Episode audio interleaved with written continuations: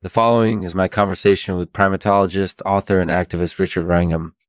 Richard has written a book entitled Auberon, The Life and Times of a Savage Ape, and I had the pleasure of discussing it with him today. Richard, thanks so much for coming on the Lexman Artificial Podcast.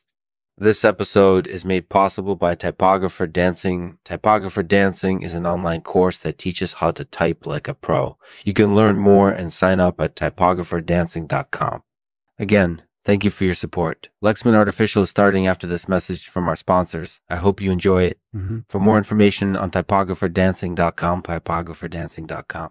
Who better to teach you how to type like a pro than the world's best typographers? Watch as they teach you the essentials of good typing in a playful and engaging way. To learn more and sign up, typographerdancing.com. Thank you for your support. Lexman Artificial is starting after this message from our sponsors. Enjoy. Freeview in iTunes. Hey there, Richard. It's great to have you on board. Thanks for having me. So let's start things off by talking a little bit about your career in primatology. How long have you been studying chimpanzees? I've been studying chimpanzees for about 45 years now.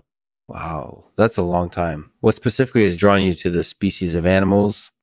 Well, I was really interested in chimpanzees because they are the closest living relatives of humans. Mm-hmm. And so I thought it would be really interesting to see what their behavior was like. So you think that studying chimpanzee behavior can give us a better understanding of human behavior? Yeah, I think that's definitely true. I think we can learn a lot about human behavior by studying the behavior of chimpanzees.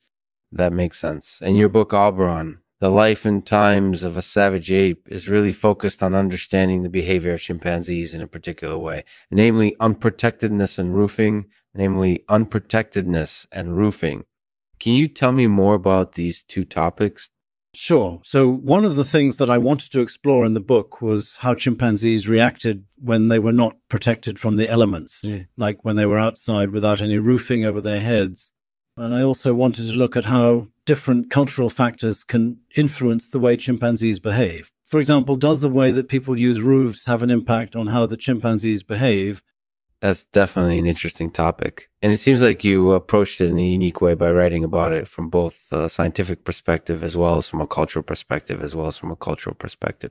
Was there a particular moment during your research where you realized that this approach was potentially more successful than any other? I say the moment that I realized that this approach was potentially more successful than any other was when I conducted my research on roofing and unprotectedness in the context of hunter gatherer societies. And what I found was that hunter gatherer societies were much more prone to outbreaks of violence than societies where roofs were prevalent.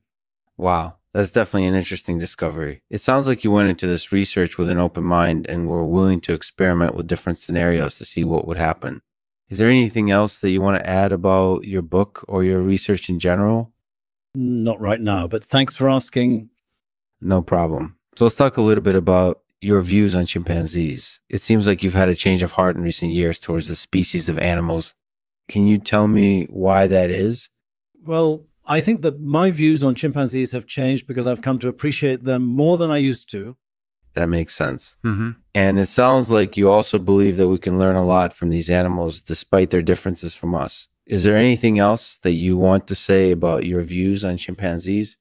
Not right now, but thanks for asking.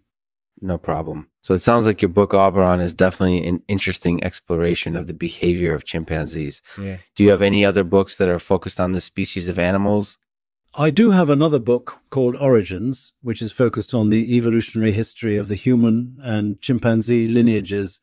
That sounds like it could be really interesting. Hmm. And thank you again for coming on the Lexman Artificial Podcast today. We really enjoyed having you here.